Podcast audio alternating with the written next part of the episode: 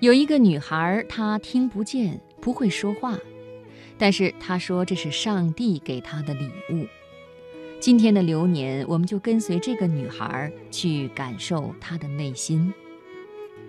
如果你看过她的摄影作品，一定会被照片所展现的意境所迷醉。枝头的黄叶正飘落，楼梯咿呀轻响，猫咪偷偷地跑出来。而一只蝴蝶正敛了翅膀，落在窗台上。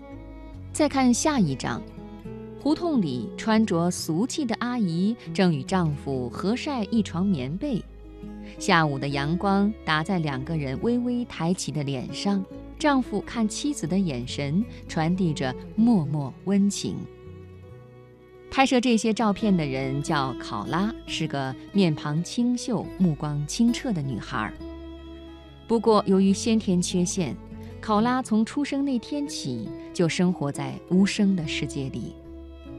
一个又聋又哑的女孩，除了抱怨命运的不公，还能怎样呢？许多时候，她只能躲在孤寂的世界里顾影自怜。不过，当她渐渐长大以后，却意外发现，虽然上天夺去了她的声音和听力。但是他的眼睛格外明亮，心思格外细腻。读大二的时候，考拉用借来的照相机悄悄捕捉了几个镜头。照片洗出来以后，几个室友纷纷竖起大拇指，他不好意思地笑了。从此，他在心里种下了一颗种子，要用相机定格生活中那些平凡而美好的瞬间。不过，生存是第一要务。大学毕业以后，他找到了一份会计工作，过着有规律但是平淡的生活。与枯燥的数字打交道久了，那个拍摄的愿望又在心间蠢蠢欲动。考拉节衣缩食，买了一台数码相机，没事儿就对准眼前的风景，咔嚓几下。最初的时候，他的举动引来周围一些人异样的目光。如今找工作那么难，一个聋哑人不好好工作，拍照片能当饭吃吗？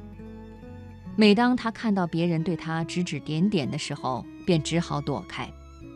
后来他想通了，你无法取悦所有人，难道也不能取悦自己吗？从此过自己想过的生活，就成了他对这个世界无声的宣言。他勇敢地做自己，业余时间把所有的热情都用在拍照上。六年的时间里，他拍了数千张照片，并且发布在博客上。他的拍摄不讲究技巧，也很少 PS 和进行后期制作。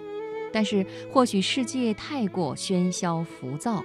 而他独特的视角和感受拍摄的作品，正好定格下人们身边那些被长久忽视的宁静与美好，因而更能打动人。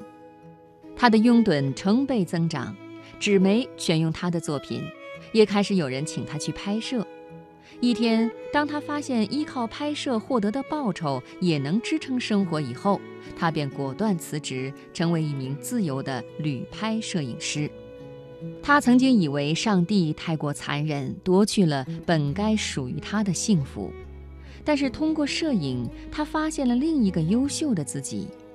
每次外出拍摄之前，他都会提前在微博上公布要去的地方，然后用镜头和一颗温暖的心去相遇有缘人。曾有一对不善表达的老夫妻，也许一生说爱的次数很少。但是在拍摄那天，老爷爷大胆地亲吻了妻子的额头，考拉抓拍到了。那张照片好像无论什么时候看，都能够感受到其中地老天荒的爱情。在庸常琐碎的生活都有美好的一面，只是不留心就看不见。考拉的世界是寂静的。而在他拍摄的大量作品里，时光似乎慢了下来，生活呈现出了宁静之美。而一路走来，考拉的内心世界也变得越来越丰富而安详。无论走到什么地方，随意走进街边的一家小店坐一坐，或者为自己煮一碗简单的面食，考拉都觉得时光静好，现实安稳。有一天，他突然领悟到，听不见，不能说，或许正是上帝送给他的一份别有深意的礼物吧。